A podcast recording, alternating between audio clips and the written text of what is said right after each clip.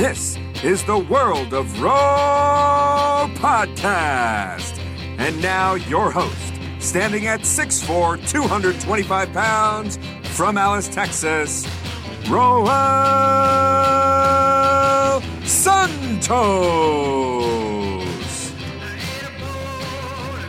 All right, folks, sit back, relax, and crank up your volumes on your headsets, your stereos, whatever you're doing to listen to this podcast.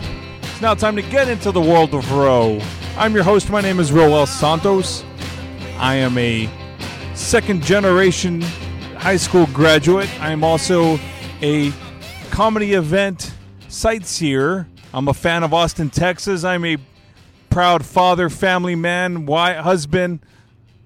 I almost said wife. What is up with that? I was going to say I love my wife. I do love my wife. And this is my podcast. Welcome to the show, guys. I give it to you every single Friday.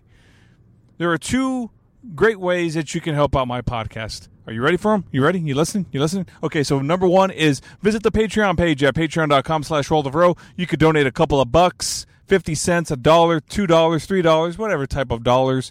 Also, you can go to iTunes if you have an iPhone or iPad, MacBook, iPod Touch. Leave a review there for me on iTunes. Five stars. I'm cranking up some reviews now, and I'm you know what I'm actually going to do? I'm going to actually start reading a couple of them spontaneously to kind of let y'all know the type of feedback I get. And I read every single review, by the way.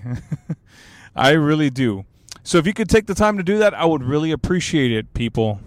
So thank you. Okay, guys. Wow. What a week so far. I mean, what a weekend. So it's been amazing. And as you guessed it, yes, I am driving.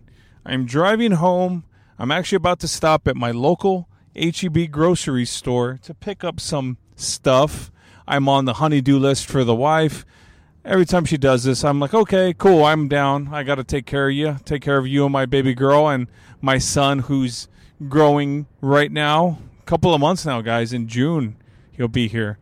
But you know, I had a I had an amazing weekend coming into the week. I've been just ugh, dragging. I don't know if I'm sleeping too long or if I'm I'm getting restless nights. Does that happen to you? Is it happening lately? Is it because I may be having too much caffeine? It probably is the too much caffeine. Anyway, so a couple of things I'm going to talk about. One was obviously I'm going to talk to you about uh, the comedy show that I went to this past weekend in Austin and uh, my whole day with that. It was actually a lot of fun. My dad came into town. I bought him a ticket to go to go with me to Austin to see Marc Maron. My dad hadn't been in Austin in years. It's been such a long time since he's been out there. So I took him and we had a great time. And before we went to the show, we met up with Aaron, who I name drop on this podcast every single episode, just about it seems. He uh, he's a great friend, like I've mentioned. He's one of my best friends. I've known him for such a long time, and we got together and we had lunch at Toss Pizzeria. Shout out to Justin Dela Cruz, who is also somebody I've known since high school. He lives in Austin, and it's his business. He's one of the managing partners there, and.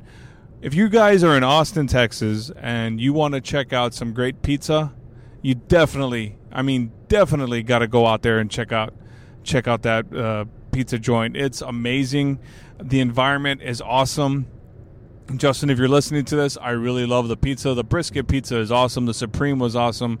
We got to sit down and hang out with Aaron, my dad, and I. And I hadn't seen Aaron in about five years. It seems like, but it seems like it was like the next day because we've just always been able to keep up a conversation and kind of pick up where we left off from the previous one almost. Uh, my dad hadn't seen him since after high school, which is crazy. I didn't know it had been such a long time. I mean, Aaron's been married for a while. My dad's like, "Hey, how long you been married, Aaron? Five years." I'm like, "No, he's going on ten, dude." He's like, "Whoa!" I was like, "Yeah, ten. He's got a beautiful wife, beautiful kids. I'm really happy I got to see him. Hopefully, that's more to come." And that was that was kind of like a good way to to kind of start the evening off. And it was only for like an hour and 20 minutes or maybe even an hour. It just went by so fast, but I felt like we got a lot in in that conversation just to sit down and talk and reminisce and over pizza and, and beer, which which is cool. And at that at that place, they've got a lot of um, you know, Austin, you know, local beers, which is really cool. None of that mainstream stuff, and there's nothing wrong with that because I do prefer everything. Uh, no, well, not everything, but some other beer like Dos, Dos Equis or something. But it, it was it was really cool. It was a lot of fun. My dad had a blast, and the cool thing about it was is that I didn't know how my dad would react to this uh, to seeing Marc Maron live. And Marc Maron, if you guys are into comedy, is a very observational comedian comedian and very brutal and honest and blunt about how he feels about things. Sometimes that doesn't always work for some people, but it worked out for us because we're both we're both strong. You know, we both my dad and I prefer the left over the right in terms of politics and and you know right there the first 20 minutes into it he just rips donald trump a new one which was hilarious. I thought wow he's really going there. But i mean it's austin. It's very it's a very liberal city. I mean they're very pro blue over there which is awesome. And i think he offended a couple of people. I mean not offended so much but kind of upset some supporters and they pro- trump supporters and they probably left which is i mean that's fine. I mean you're ex- exercising your first right but you're the one who's out a couple hundred bucks if you think about it. But you know, we had a lot of fun. It was a great time. I, I hope that we can do that again. I told my dad that I wanted to take him to other comedy shows down the road because there are some there are some comedy shows that come through San Antonio. Um, not the marquee of Marc Maron, but some that are up there. And I mean, I think like Bruce Bruce or you know Steve Steve Trevino's coming back to to to the area in like the next month or so, and I hopefully we can go see him and that was awesome. If you haven't seen him, I highly recommend it. But it was just a great time, and it was like almost full circle because my dad and I were driving back, and and I I, uh, I asked him, "Hey man, are you uh you know you want a snack? Or you thirsty?" He's like, "Yeah, I could go for that. I could go for a soda and something." I was like, "Okay, cool." I said, "Well, let's." And this is the, and then I'll get to that in a second about what I'm where I'm going with this. So I said, okay, well, let's get out of the city limits where we get a little bit more toward you know out of out of Austin, more going toward Kyle. Uh, we could stop and I'll get us something to drink. And he started laughing, and I did that on purpose because see, when we were kids and we were driving like in San Antonio or Corpus Christi, my dad would always say, well, let's wait till we get to we wait till we get out of the city and out of the traffic, and we'll stop and get you like a bag of potato chips and a, and a Coke or something or a soda. I said Coke. That's a Texan thing, by the way. We just say Coke for everything. But he he started cracking up, and I go, "Wow, we've come full circle, man!"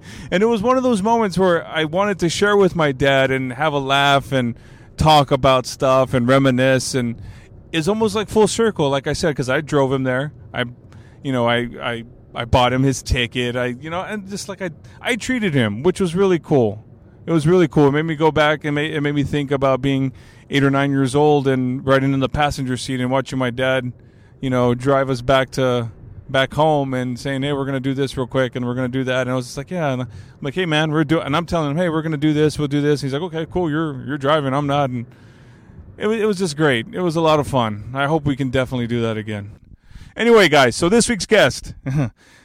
is Andrew Hall. Andrew Hall is a comedian. He is, I think he hasn't. I mean, yeah, he's like a stand-up comedian. He's he's done it many times, but he's also a podcaster, and he's a co-host of the Naked Diner podcast. If you guys remember, back in October, those guys came on the show for about forty-five minutes. It was a cool conversation. It was a lot of fun. But this time, I had Andy come on by himself, and we just talked. And Andy's an atheist gentleman, and he's got interesting views on religion, and I wanted to talk to him about that. Now, being, you know, I've been a Catholic all my life, and I, I'm very receptive to people's religions and their beliefs, and I want to hear everybody's take on, on things. And that's what this conversation's about. We talk a lot about comedy, we talk a little bit about politics, I mean, about things just going on in general. I thought it was a very good conversation. It was a fun conversation, and Andy definitely lives up to the hype of uh, putting together an amazing podcast. So here's the conversation with Andy and I, and I hope you guys enjoy.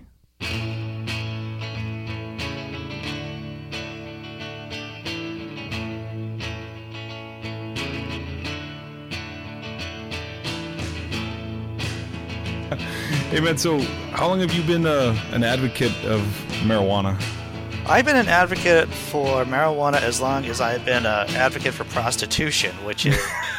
Uh, though I do not use prostitution, I never have. Not that there's anything wrong with it, but ever since pretty, I don't know, early adulthood. You know, I'm 48 now, so right. I would probably say in my early 20s. And to tell you the truth, I wasn't really using a lot of marijuana until oh, I don't know, until I was like maybe 25 or so. And even then, wow. you know, I, am not I'm not a big marijuana user, I'm much more of a big advocate for marijuana Sure. than I am a user. Wow. Well, That's, that's Because I need to stay awake.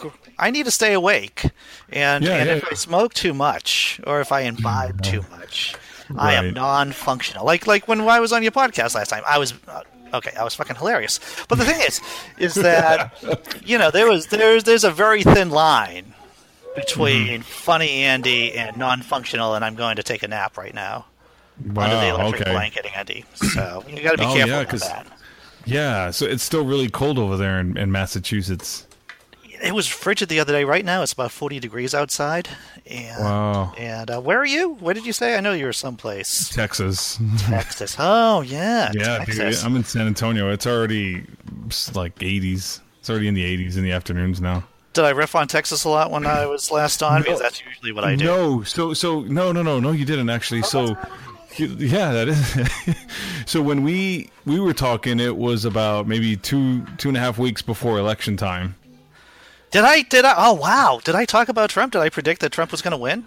So okay, so here's what we did because I was on y'all show, and right. then right. I remember that. you told me you go. I'm you're, I'm surprised, Ro, that you're on the podcast because you're not really you're not going to get into religion or politics. And so that's weird for you being on our show. And I said, well, you know, I'm starting to care more about politics, and at that time I, I really was. Sure. Now I'm even more so. But I mean, uh, that yeah. So we didn't really get into too much of it. We kind of in, insulted them here and there, but we didn't really go into the like the whole details. But you, uh, you, my friend, on Facebook, there's a there's a constant Trump joke at least once a day. Oh yeah, yeah. That guy's that guy is, is uh, mother's milk for comedians. there, he just produces so much material for us. It's I'm afraid of getting lazy to tell you the truth. I have specifically, you know, even though I throw out like a Trump joke a day, I try not to become addicted to Trump in terms of uh, comedic material. I try to work my way down his administration. I've discovered I hate Steve Bannon and Mike Pence is kind of a douche. so you know, I'll write specific bits for my blog. You know, laughing in disbelief. You know, uh, satirizing, satirizing those ass clowns. You know. Nice plug there for that. I, I Did you notice that? I actually have a list of stuff I should plug because whenever I'm on a podcast, even my own podcast, I am a shitty plugger. I'm like, oh, I'm talking about marijuana and whores and prostitution, sex workers, I guess sex workers is the proper term, and uh, then I forget about plugging my shit. Yeah, no, that that's okay, man. That's okay. I, I think Jack kind of helps you out with that, right? So he he's always pretty. Oh, Jack's the responsible one. Jack is, of course, our the um, co-host for the Naked Diner podcast, and he, he's the he's the responsible and the smart one. Yeah. No, well, come on, man. Give yourself some more credit than that. You see, this is my strategy. Let me tell you, I was talking to my kids the other day. I, I have a 14 year old boy and an 11 year old girl, and um, every once in a while, you know, I, you know, you have to explain the shtick, you know, because I'm constantly running material by them and seeing how it works. Right. And so, you know, it's like the reason why I personally do as much um, self depreciating as possible, in a comical hmm. way, of course, is Of that, course. you know, I'm such a raging fucking asshole, to tell you the truth. you, you look at my Twitter feed, you look at my blog, you look at my Facebook posts. It's surprising I don't get into more trouble. And I think part of that is because of the fact that I'm willing to point out my own my own weaknesses as much as pointing out other people's. But that makes for a good comedian, though. I think so. I think it's a winning strategy to tell you the truth. It, it it totally is, man. It totally is. Um, we were so what, was, what were we talking about? I was gonna I was actually gonna. Oh yes, so you know what? You brought up the Naked Diner. I'm Yeah. really glad that you guys are coming back, man. Well, you know, well, you used to have a partner, right? I mean, when you first started podcasting, you, you Yeah. with you, and and We- you know, We do episodes like every nine months, and so Yeah. we just did one like two weeks ago. But no, I I get what you're saying. yeah, you know, Jack and I are hip and jowl basically when it comes to talking about guests and communicating. And if you don't, if you don't see eye to eye on everything, and the thing is, Jack and I always saw eye to eye Sure. on nine. Okay, so so maybe I should backtrack a little bit. We saw eye to eye creatively on ninety percent of the stuff. But you know, when you're in each other's faces all the time, when you're communicating with each other all the time, um, that ten percent can really bug the fuck out of you. It's like Oh, being, sure. It's like being in a marriage. And I was, you know, I was in a marriage for 20 years before getting divorced. And, you know, that 10% starts like gnawing at you. And Right. You got to look at shit in perspective. And we took some time off. And we both decided that, you know, it's worth working together because that 90% is really good. Yeah, it is very good. Man, so I, well, I'm glad, I'm really glad, and I, I he had said season one was ending, and then I had been kind of messaging him here and there, and then he says, "Oh yeah, Naked Diner's coming back." I was like, "Oh yes, just what I wanted." So you guys have already recorded a few episodes, and they're Yeah, getting yeah. ready we- to drop. we- yep, yep, yep. On Monday, which is, I guess, the 27th, we're um, Right. having our first first episode out, and I believe it's with the chapter head of the Satanic Temple here in Boston. Ah yes. See, Yes. just because I said that, you're going to get a whole bunch of um, hate mail from, from Well, your regular listeners. So okay, so we always we, we, we talk about comedy. We're gonna get into that, but first off, because last time you know uh, we didn't really discuss the religion thing. When Oh, yeah. Jack was on, we talked a little bit about it, but you, my friend, are an atheist. Yeah, yeah. yeah. I am a, a proud, self-proclaimed atheist. I, I So- tell my kids there aren't there isn't any God. I, I don't go around waving my dick in people's faces about it. but within a couple of minutes of talking with me, you're probably going to get a pretty good idea where where I stand on shit.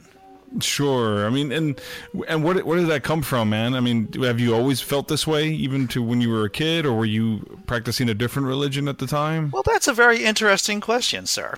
I was brought up in a Baptist household, not a Southern Baptist Gotcha. household, Okay. because you know, you know. I just want to point out that the Southern Baptists were the were the treasonous fuckers in in the Civil War.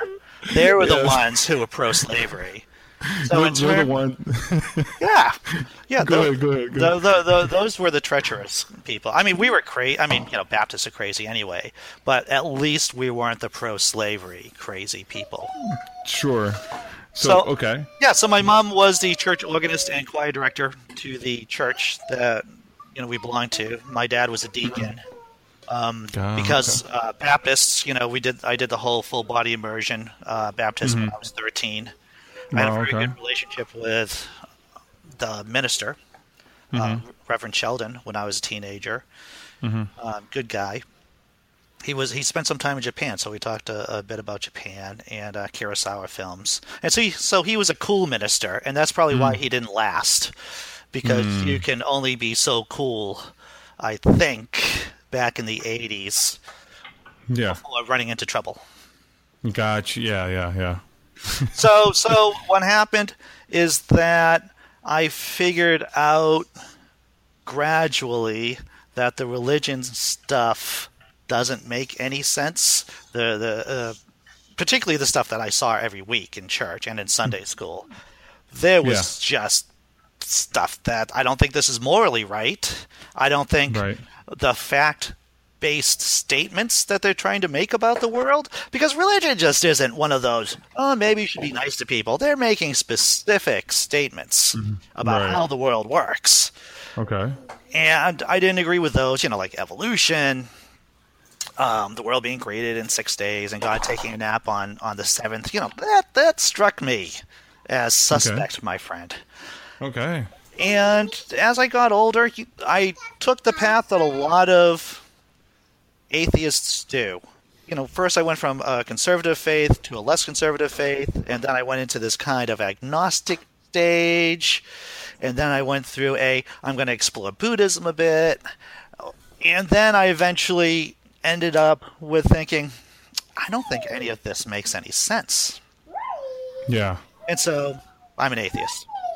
So you're an atheist, okay? So man, you so you tried different things to kind of get a different pro- perspective, I Definitely. guess, in religion. And, and most atheists too.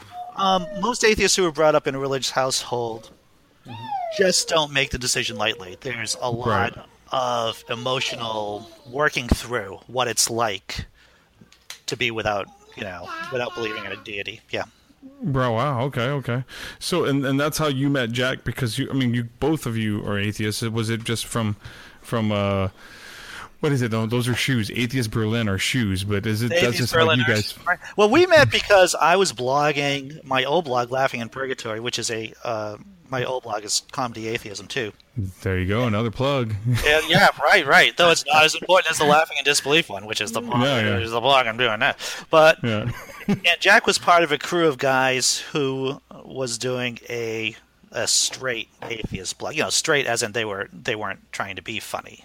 They Gotcha. were they were just doing like, hey, this is how the you know atheism and and the problem with um, people in America wanting to have a theocratic country because there's a fair amount of people who want America to be run by Yeah. God God sanctioned rules, whatever crazy Jack in the Box that is. Right.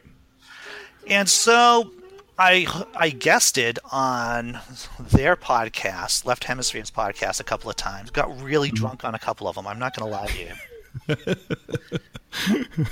and then you know, what I I didn't want to do was start a podcast because everyone else was doing a podcast. Sure. But I heard that Jack was in between podcasts, and I said, well, I messaged him and said, you know, I think we can, because I, I blog over at Patheos, which is a large faith-based or faithless-based, as the case may be, family of blogs.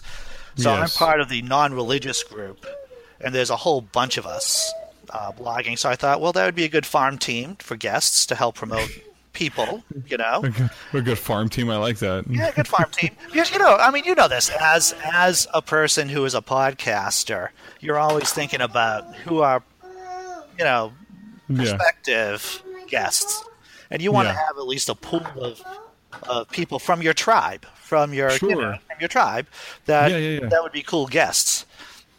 And so I Yeah. thought it would be a good a good combination, and it's and it's worked out. We've had some great guests on the show. Yeah, you know, you've had a lot of great guests on the show, from X from the Angry Old Man podcast to Kamau Bell. I mean, Kamau Bell was a, was a great episode. I enjoyed that one, and there's a, several other ones that can't come to mind. But I've always enjoyed Naked Diner, and I think I've told you this.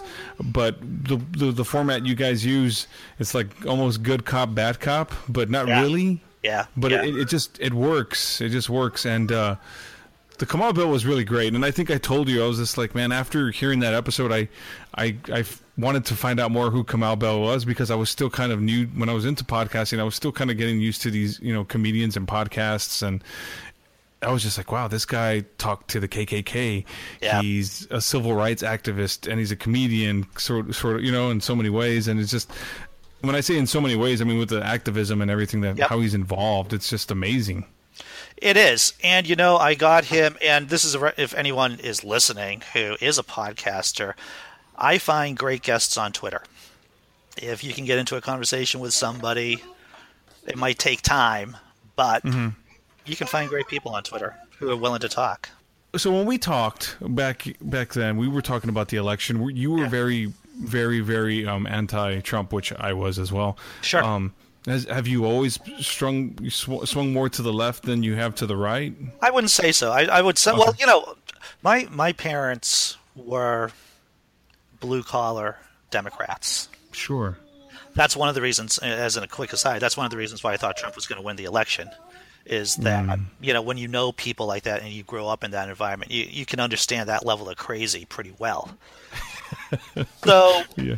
You know my parents were reagan democrats people who switched over for the you know reagan presidency and everything like that Sure. so when I was when I was religious, it's no surprise I was more socially conservative, and I was more physically conservative too. Mm-hmm.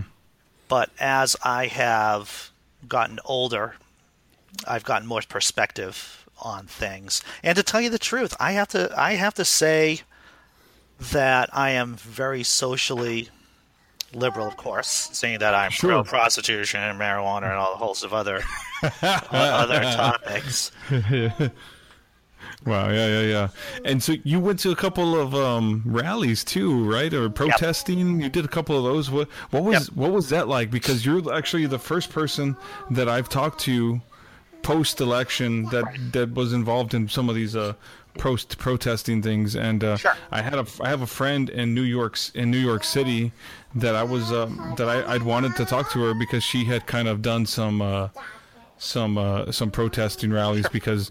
Um, so what was that like, man? So, so two things. First, I'll start off with the obvious thing: is that as soon as I get to the protest, whatever protest it is, it's like I go to myself, you know, I should have brought a sign, because I'm not the most organized person in the world. And you show Yeah. up to a good protest. It's like, and if you don't have a really cool sign, you say to yourself, "All right, well, I'm here, and I can." And I'm not a big chanter. I have to tell you, you might be surprised about this. I'm not. I'm not a big chanter because even with it's when I'm with people that I agree with, you know, I'm kind of, once again going back to being an asshole. I say to myself, you know, if all these people agree with me, maybe I'm wrong. Mm-hmm. So, so my energy for the chanting isn't really that strong. I would rather hold a sign, but whenever I show up, I, so if you the the takeaway out of this, if you go to a protest, bring a sign with you. Because it shows that you put a little bit of effort in there. the second thing, I've had conversations with people who, you know, I live in a blue state. Massachusetts is probably the motherfucking most blue state there is. We are Right. part of the we are we are in charge of the liberal conspiracy to undermine in God we trust in terms of all that other stuff, you know, uh, in America. And Right. and once again, I've chatted with people who live in red states or not as blue states, and I have to tell you, it's it's a different world. Very much so. You know, in Boston, I can I can roll into Boston, and everyone's pretty cool, and I don't have to worry about the police, and everyone has a good time. However, in other places, that may not be the fact. That may Yeah, not def- be the definitely not. case. You know, the police may be not really supportive of you, uh, Yeah. of what you're doing. There might be counter protesters who aren't Yeah. in favor of what you know. We had guests. We had a guest on the Naked Diner uh, months ago, and Mm-hmm. he was involved in a protest in Pennsylvania where one of the anti-Trump people got punched, and the police just watched the whole thing happen. Wow. You know, it's a complete dick move. Yeah. But, but that's the kind of thing you should expect if you are in a red state, if Definitely. you are in, or even a lighter blue state. You know, you have to be, you have to be aware. Yeah, you know, and this is a very this is a red state, and I think uh, some I think you know it was Jack that said this that if everybody in Texas voted or the whole Latino community in Texas voted, it would be a blue state. I don't Yeah. know how accurate that would be because Texas is very still um, good old boyish. Yeah. I think that's the right word. You know, like I mean, I mean, there, there's still people that think backwards, man, with, with Oh, yeah. things and transitions, and hearing the griping and complaining of Obama this, Obama that, and it's just like you bunch of idiots, you know. I mean, seriously. I mean, look, I, I, I've. I used to be oblivious to a lot of things, man, Sure. growing up. One one of them was I never got into politics because I actually thought I don't give a shit. It doesn't matter. I didn't. So I've been legally registered or able to vote since 2000, and I've only voted twice in the last 16 years. And when I think. I just, you know, maybe I should care more because some of this stuff's going to affect me, especially now because I'm in my mid 30s. I have Oh, a family. Well, you I have a kid. kids. You, you have you have kids, plural. Yeah, Right? I yeah. mean, yeah. And so that that gets you serious about shit. To tell you the truth, it, it- that was a wake up call for me about getting more active. Is when I had children. Wow, yeah. See, so now I'm like, okay, so am, am I the asshole because I'm going against what other people were saying, or are they the assholes because they don't seem to get it? You know what I think is that, and this is going to sound weird coming from me. You know, when I'm not doing shtick, I Yeah. try to attack arguments and not Mm-hmm. people. Gotcha. So I've been wrong about a lot of stuff, and I will continue to be wrong about a lot of stuff. Yeah. However, and you know, when people make good arguments and give me good data, I don't always change my mind immediately because mm-hmm. our brains aren't wired like that. Right. I need time. Right. So I try to stay aware. I try to stay mindful of the fact that just because I make a really good argument and the other person doesn't accept it, it might even be a bit hostile, does mm-hmm. not make that person a complete fucking asshole. This is true. This is true. What it does mean is that they're wrong, probably.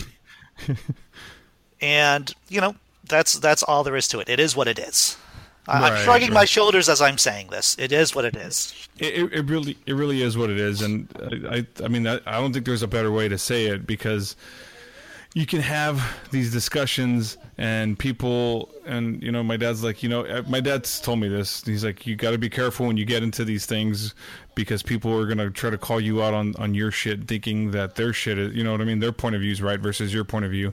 So you Yep. better be ready to back it up. So i've steered away from posting more political shit because I don't I'm trying not to ruffle feathers. And, and what's which is crazy because when I used to do my co-hosting show with my, my buddy he's very outspoken with certain things with politics. And and at the time I was oblivious to it. I'm like I don't want to talk about it. He's like why not? I was like I, I'm just I'm not into it. He's like well you need to get into it because Yeah. we have an election coming in the next year. We started in 2015. He's like, there's an election coming in the next year, and if you don't start to care or start to put forth the attention, you we could have a, a some some idiot in, in the office, and we, we did, but it's not because of me.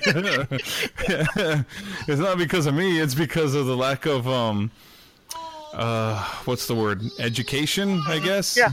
Well, you know, you're right. You have to educate yourself, and this is what I tell my kids because my kids hear my my stuff all the time.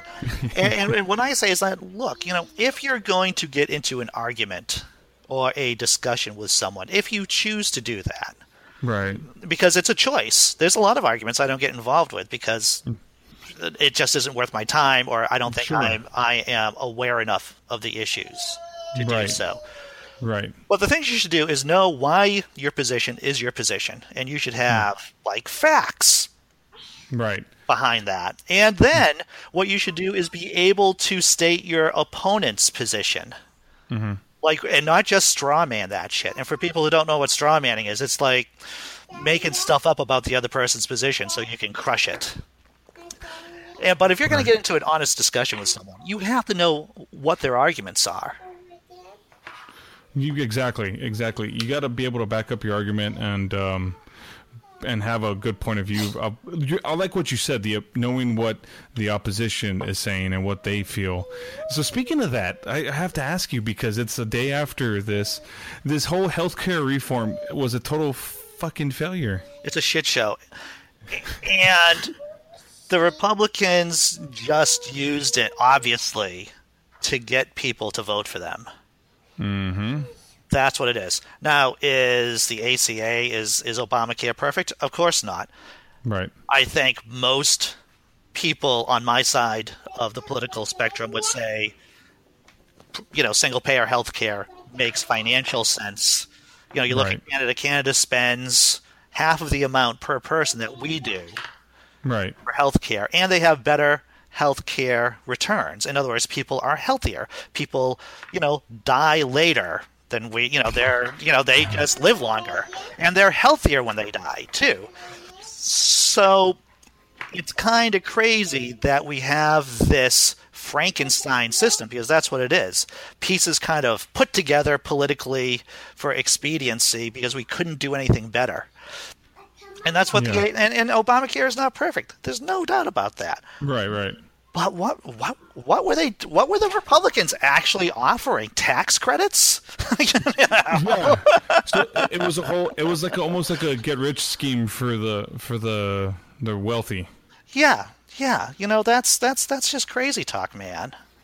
Yeah, and uh, go ahead. I'm sorry. And the thing is, when you think about it politically, you know, and, and you can say one thing about House Speaker Ryan is that he was right in the sense that as he was doing a talk to reporters about why the bill passed, he just said, We're a big tent party now. We're not in opposition. We are the ruling party, and we have to act like it. And these are growing pains because when you look hmm. at the the Republican coalition, you have you have like crazy people who are just saying things like, "We just got to repeal it. We just got to repeal Yeah. Obamacare right now. This is what we this is what we ran on for seven years. We just have to get rid of it and then figure something else afterwards." And then Right. there are people who look at all the crap they're getting at town halls when they return to their districts and they're going, "This is political suicide. That's Yeah. what this is. It is it is political suicide." So, do you think this hurts hurts them with the tw- with the uh, renew election? Re- you know, next year re-elections to 2018. Well, what happens is in these midterm elections, as I'm sure that you're aware of, and many of the, your listeners are aware of, is that whoever's the president, their political party doesn't do well in the midterm elections. Gotcha. Yeah. So that That's, means that that's just the yeah. way how it is. And so they're probably going to lose. And and you know Republicans are aware of that, and so that's why a lot of them balked at voting for this ill thought out health care bill because because they're afraid of losing their seats next year, and that's a reasonable concern for them. Yeah. And now it, it puts it more in, into into question because of how the turnout was with the with the the healthcare reform. It is. Well, you know, one of my and I don't know if if I I rambled about this the last time I was mm-hmm. here, No, you didn't. but but what happens when things don't work in the federal government when when congress can't get its act together over time over years then this creates a logjam and Right. and that logjam just strengthens the executive and that's Yeah. a real problem in, in in presidential systems like america has is that there is a tendency for the executive to accrue power over time and make the legislature kind of irrelevant. If you look at all the banana republics in South America, that's mm-hmm. what happened. And, and that's something we don't want to happen here. We want a, a, a legislature that actually is functioning and can and can curb place curbs on the executive. We don't want we don't want to rely just on courts because that's just not going to last. You know, Right. the courts can't be a continual check on the executive power without the executive power eventually undermining said courts.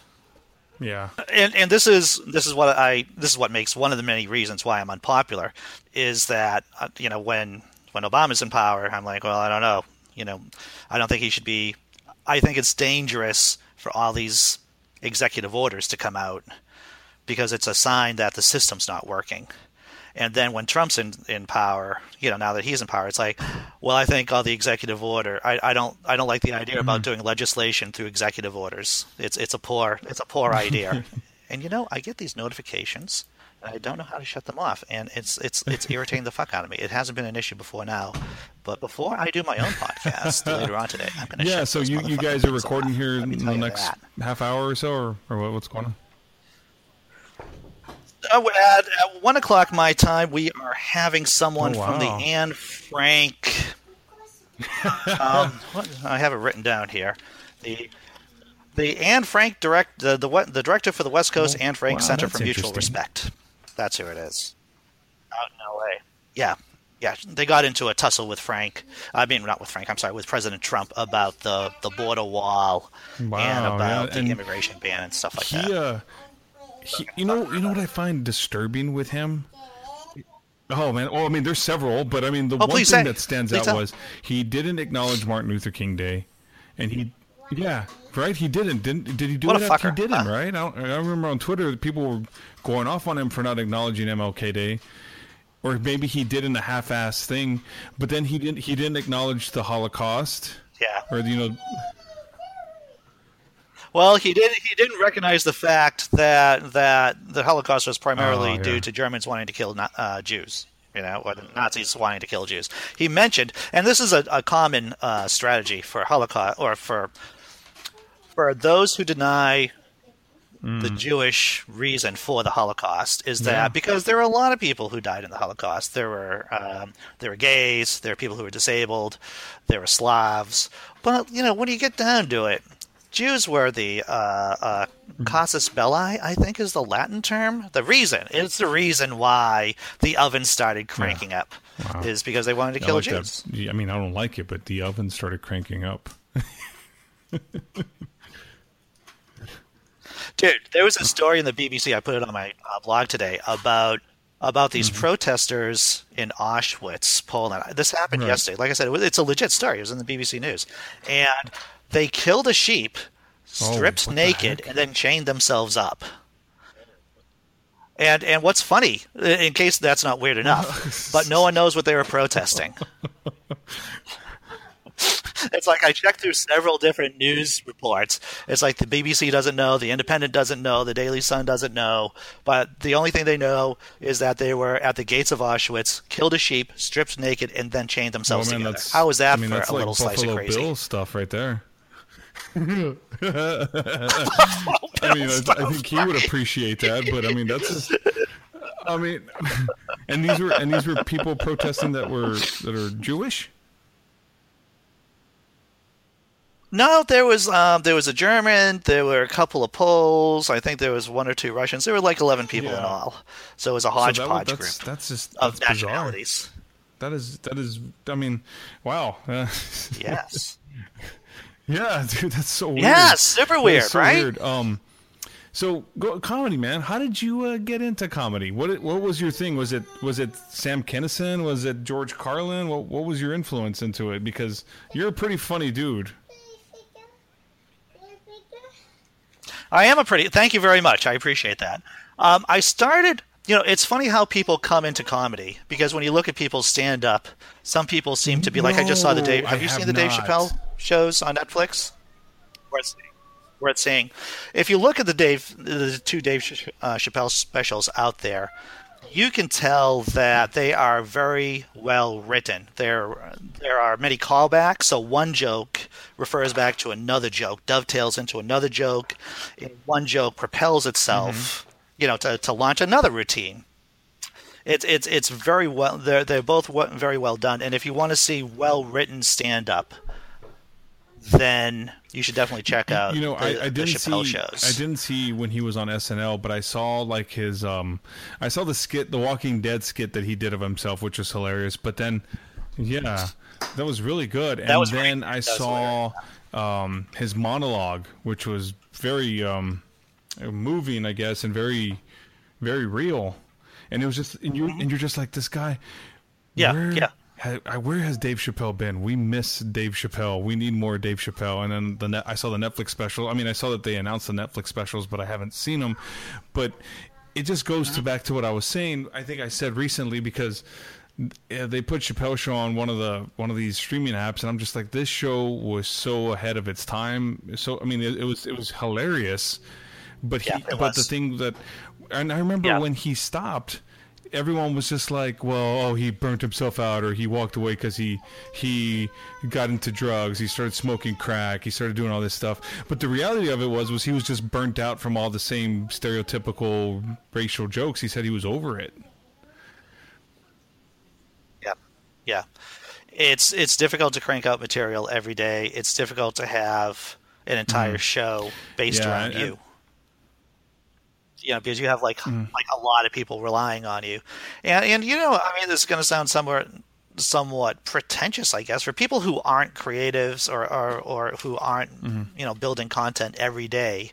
It is really difficult Right. to stay fresh, and there's a point that you say to yourself, well, maybe maybe if I continue this grinding this grinding Right. schedule, I'm not I'm going to start sucking. Right, right.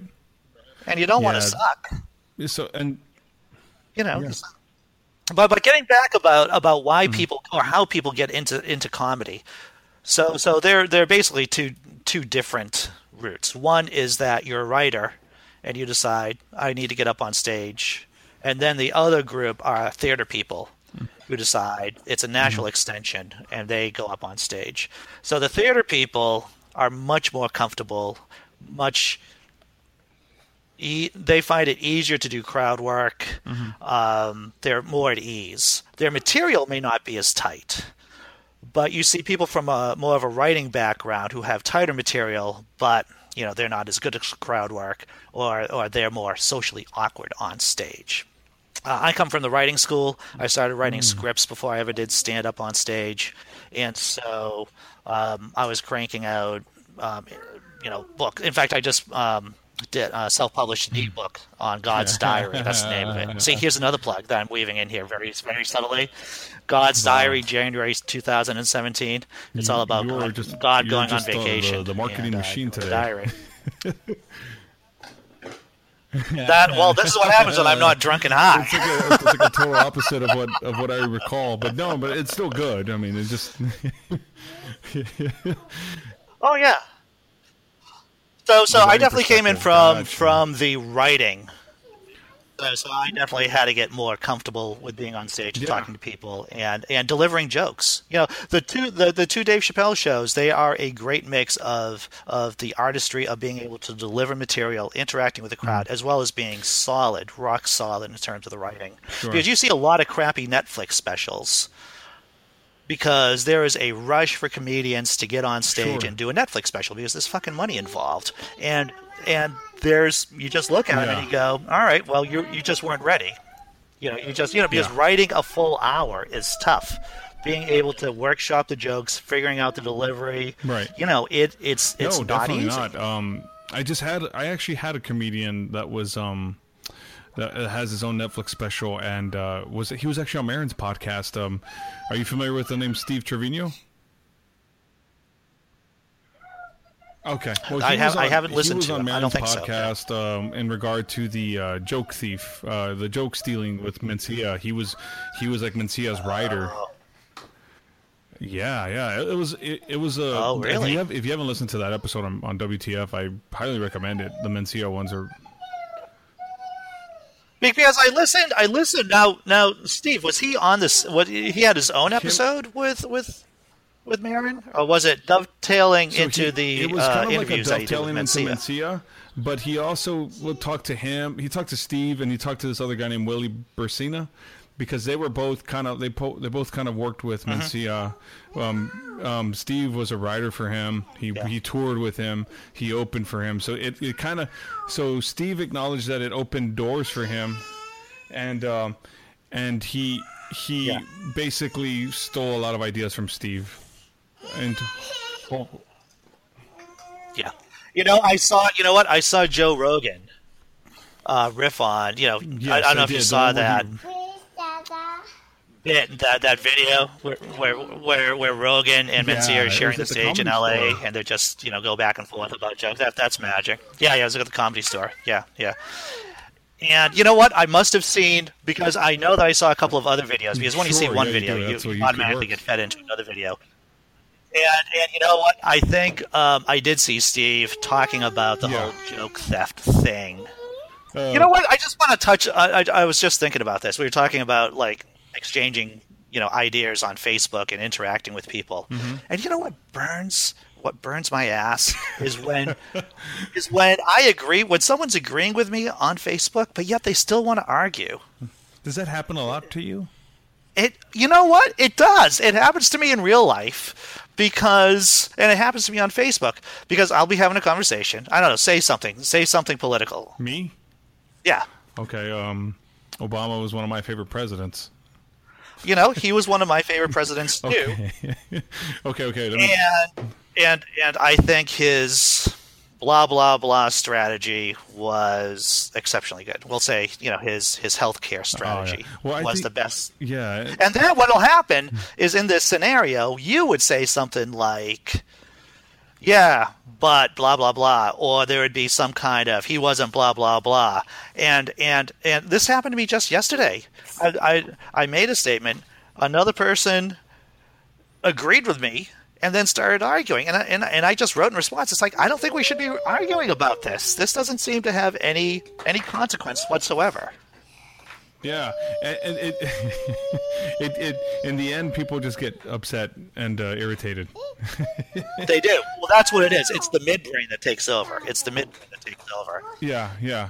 Um, you know what? You know. You know what I, I saw, I, and we're going back into this political realm, which is fine. But uh, people complain that about Obama uh, like fighting and going to war. Isn't it like most of the time America wants to go to war? Most people want to just go to war and, kill well, somebody. well most I, I'm sure that uh, most people realize that most people aren't of draft age in America.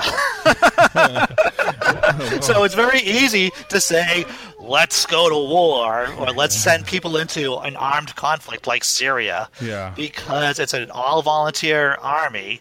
And so that makes it okay just to throw people into the meat grinder, which is crazy talk. So you you say you say you're an asshole, Andy.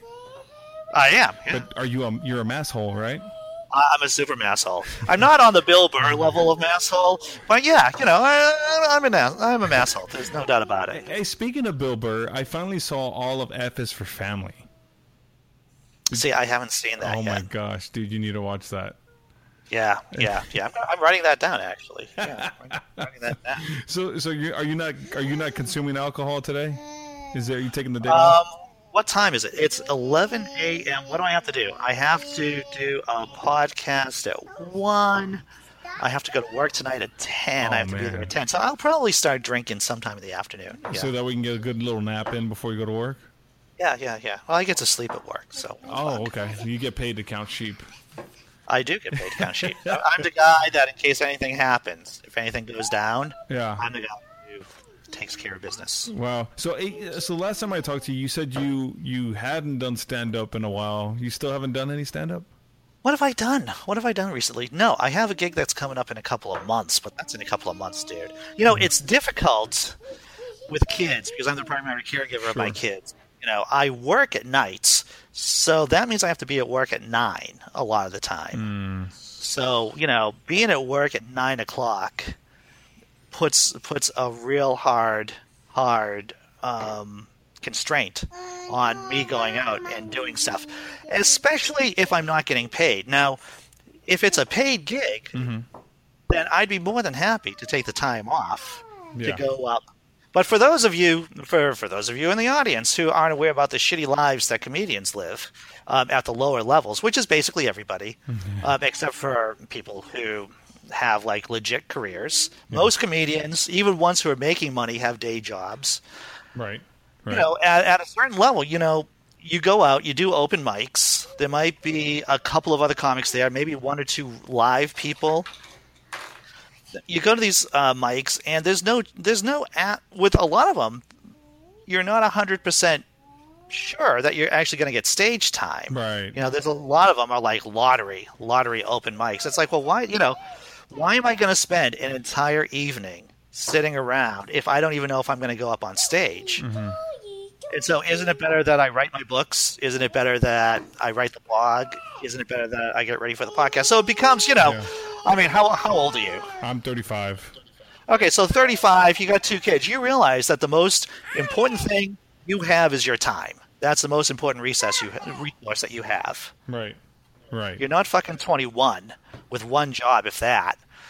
You know, and you got all this extra time. It's like now you're in you're in the crucible. You know, you're you're in the shoot. You have to figure out what's the biggest bang for your buck.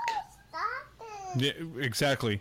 So a lot of these comedians who who have tour who go on tour are- those open micers or are they just because they're being They're they're not open micers. They're definitely in a in a in a in a uh, stage above open micers. You know, open micers are the lowest of the low. Right. However, you know, people who do road comedy, it's very difficult to make a good living uh, doing road. You know, being on the road all the time because there are costs. You're not going to be getting a whole lot of money. You know, just because you have a special on fucking Comedy Central doesn't mean that you're suddenly rolling in money. It, it doesn't mean that at all. You know, it still means that you're hustling. It means that you're still trying to get writing gigs.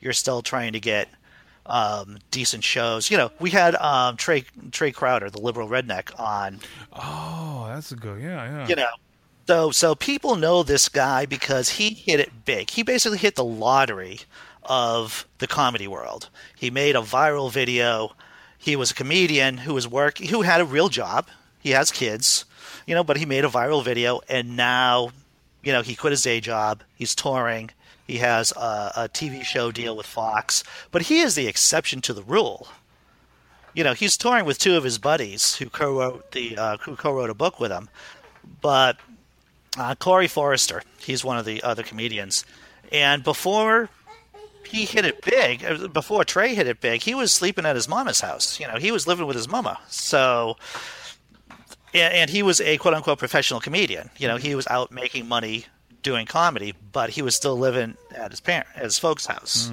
So it, it, is, it is a tough road. So you know, I was telling, um, I had uh, another guy who was a comedian on, on my podcast, but he was also a writer, actor, Yeah.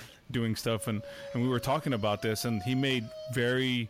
Uh, very true to the point that you just made. I mean, he, I, I don't even thought it made sense. I can't even put my words together anymore. It's just it's really starting to happen now.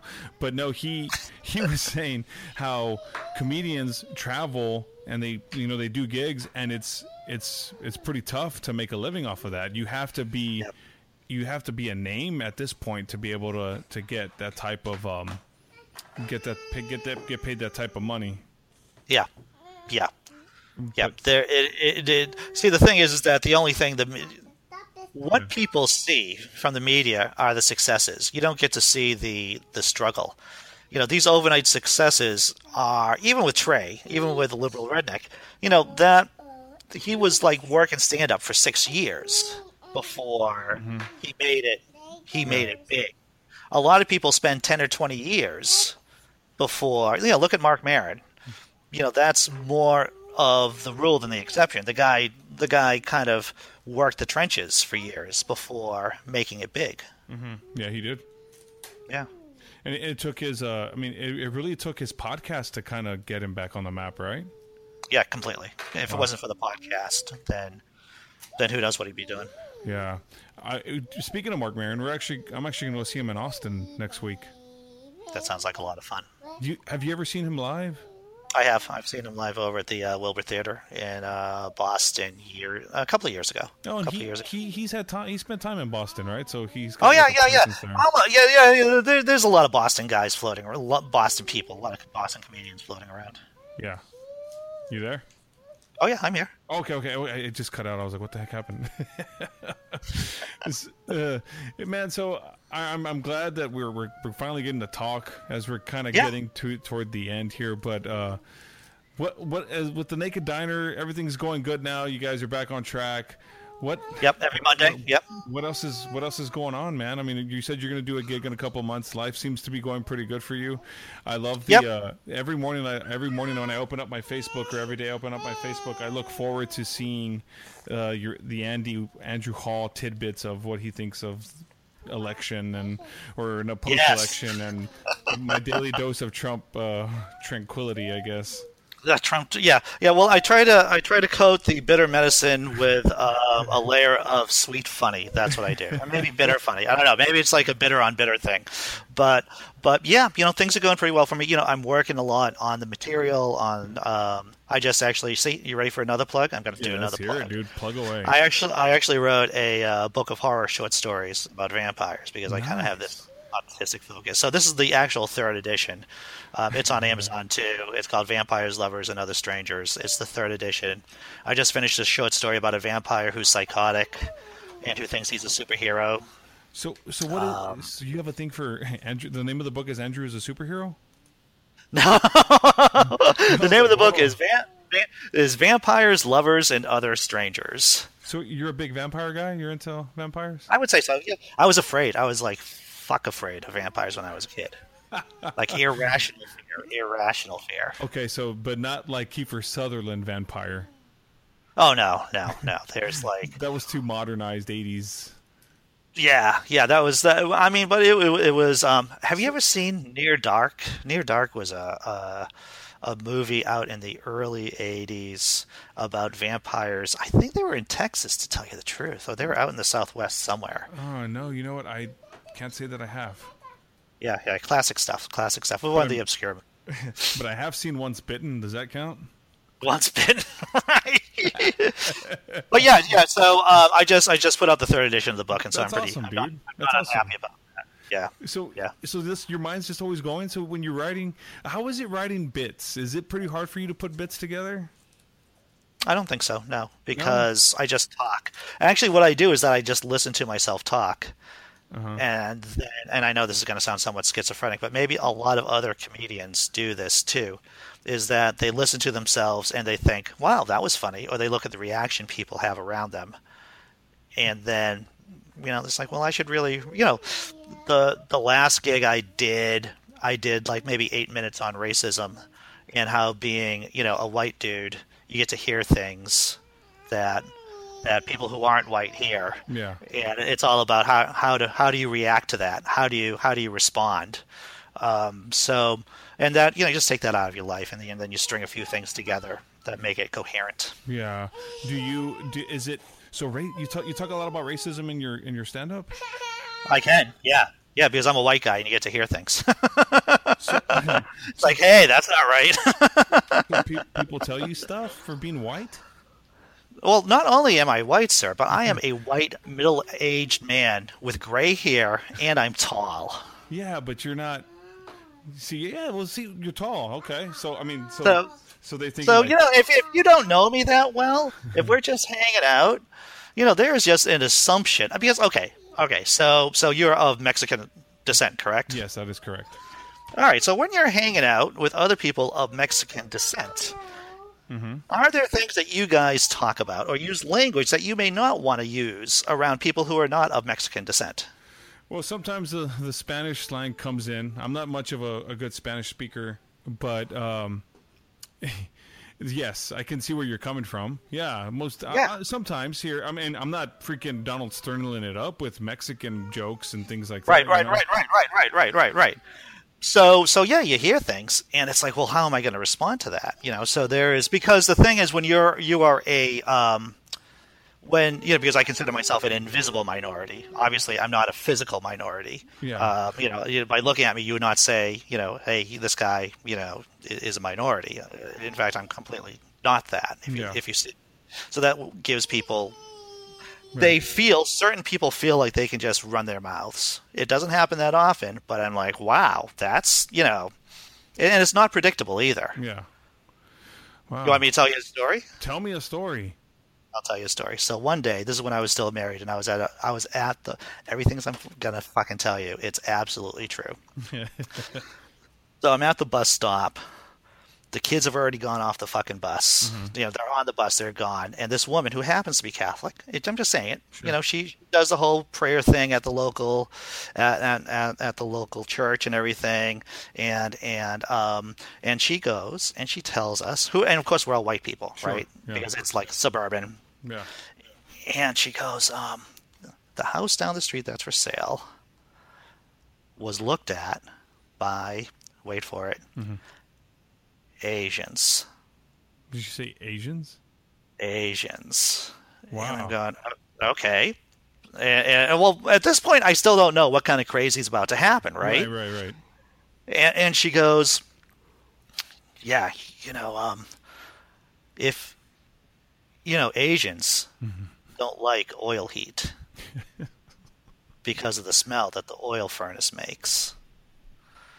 Wow. And so, if we want to make sure there aren't Asians moving into the um, the community here, into the neighborhood, you have to make sure that you don't switch over to gas. Wow.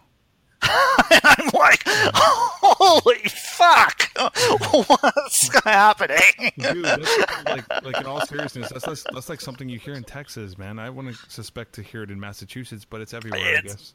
It's it's everywhere, and um, So, do you, let me ask you this: Do you think racism comes from religion, or does it come from upbringing? Does it come from political? It comes from our, uh, you know, I was having this conversation the uh, just last night, and what happens, right? And I don't know if you know a lot about chimpanzees, but chimpanzees, who are our closest genetic relatives, they're they're a bunch of fucks. chimpanzees are fucks. I mean, I've All seen right, what of the Apes a few times. I mean, like I see. Right, right, right. But this is legitimate, like watch the Nature. Channel kind of stuff. What happens, you know, because chimpanzees they live in these little tribes, right? And they live in little groups, and they have a territory. They're a territorial species. And what happens is that some of the guys, some of the male chimps, they go around to the uh, border, you know, around the edge of their territory, maybe even to another territory, you know, uh, of another family. And if they find a lone chimp just hanging out, minding his own business, they kill that chimp What the fuck? because it's a different chimp from another tribe. Wow. And if that doesn't tell you something about our species, I don't know what does. So so when people talk about about what the what the cause of racism is, it's like, all right, sure, there are other contributing factors. You know, I don't think I don't think religion helps a whole lot if you look at the historical record. You know, uh, uh, the Old Testament supports slavery, and there are many f- verses in the New Testament too that support slavery. Yeah. But the base of it, the base of it is the fact that we're crazy chimps. And we do crazy things because of our genetic heritage. Yeah. For the whole species, for everybody. Wow. That's pretty deep shit. I never thought of that. Thought of that. Drop So you know-. Trump, yeah, well, I mean, that guy has the brain of a of an eighth grader, so I mean, he's you know, my, my favorite my favorite sports team, the head coach Gregg Popovich has continuously gone off on Trump, Donald Trump. He hasn't in a couple Yep. of months, Okay. and I have to tell you this because it just really blows my mind. People, because of him going off against Donald Trump, people who are season ticket holders have canceled season tickets because of his out, Sure. of outcries, and you're just like, wow. And, and and I'm just like, okay, so is he really the bad guy, or is he really the good guy because he sees him for what he is, and people Yep. don't because they're sticking to their party. Yeah, yeah, it's tribalism. I mean, when you think about what the this is this is why arguments using facts uh-huh. don't work. That's what we have to have Politically. right? You know, I mean, I mean, the thing is, when you're when when I get into a political discussion with somebody, mm-hmm. my first response isn't by using facts. Mm-hmm. My first response, because yes, like any other, you know, when you're trying to convince somebody of anything, the most important thing you do is to build up an emotional bond with them Right. you know so so if i'm talking to to somebody who is upset about you know their health premiums going up or about islamic terrorism. It's like let's say it's islamic terrorism right? It's like all right yeah i'm concerned. I, my kids are going off to um, the uk in the summer. You know there was just that knife attack Right. that killed a bunch of people in london. And to say that that i'm not concerned would be a lie that's what I would lead with because I want to I want to show that I'm a, I'm a human being. I'm not just some kind of computer spouting off fucking facts because people don't give a fuck about facts. People care about if you're in their tribe and if you are if you are compassionate, if you if, if you are concerned about the same things that they're concerned about. And it's like, yeah, I am concerned about this. Yeah. And then I would talk about that for a while, but then I'd say, you know, you have to look at it that you're more than likely going to get killed by uh, struck by lightning than to get killed in a terrorist attack. Right. Right. But, but you can't lead with that. You can't lead with that. You have to say that, yeah, this is a real fear. This is a concern. Yeah, I'm not going to lie to you. You know, it's something I think about. Yeah. Wow. Well, man, where can everyone find you on the internet, Andrew? Laughing in disbelief is my blog. I am at on tw- I'm on Twitter at laugh purgatory. I am also on Instagram at atheist fun salad. I know that's crazy. Atheist right? Fun Salad. atheist fun salad because it's a hodgepodge of funny atheist stuff. You can find me on Amazon uh, for my books. My um, official author name is Andrew Scott Hall. Andrew. I have two. Well, yep. My two books are God's Diary, January 2017, and of course, my vampire book is Vampires, Lovers, and Other Strangers, third edition. I think I plugged everything. I think I plugged it. You didn't plug. You know, like- and lastly, the Naked Diner podcast, right? Oh, oh, fuck yeah, yeah! Jack's gonna kill me for that. yeah, yeah, that little thing I that I pour my blood and sweat into. the Naked Diner podcast. Yeah, you should do that. We have a, a wide range of guests. You do. Sometimes I'm drunk and high. Sometimes I'm not. It's really it all depends on how I'm feeling that particular day. So I'm do you, do you. inject like coordinate before? He's like, dude, I'm out of it. You might have to carry this on. Okay, I'm getting drunk and high as we speak. Yeah, you know, Jack will tell me if because you have to coordinate your forces. You know, you have to coordinate, Yeah. and so Jack will say something like, "Let you know." I know that Jack's had a really tough week at work. Mm-hmm.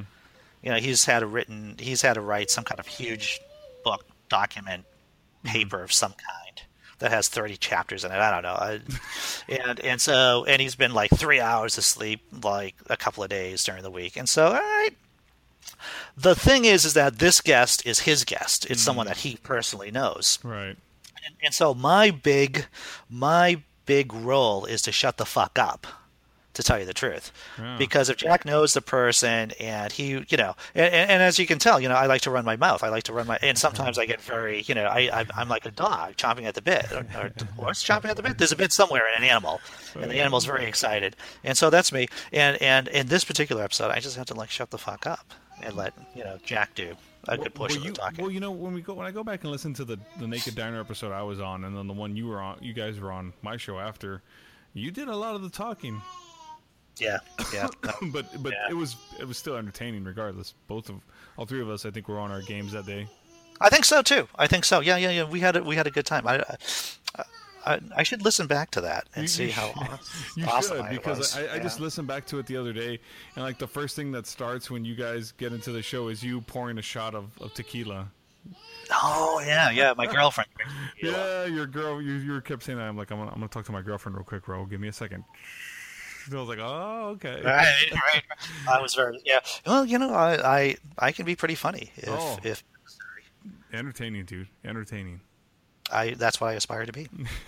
hey, I should say something like "Thanks for having me on." Yeah, of course. Because that's what people do, right? That's what people say. Thanks for having me on. Because because no one's no one's holding a gun to your fucking head. This is well. That's true too. Yeah, that's true. I don't have legions of fans saying, "Dude, have Andy Hall on." No, no, no. You do have the goodness of your heart, so I appreciate you Yeah, having man. me on. Thanks, man. Thanks for coming on, man. I appreciate it.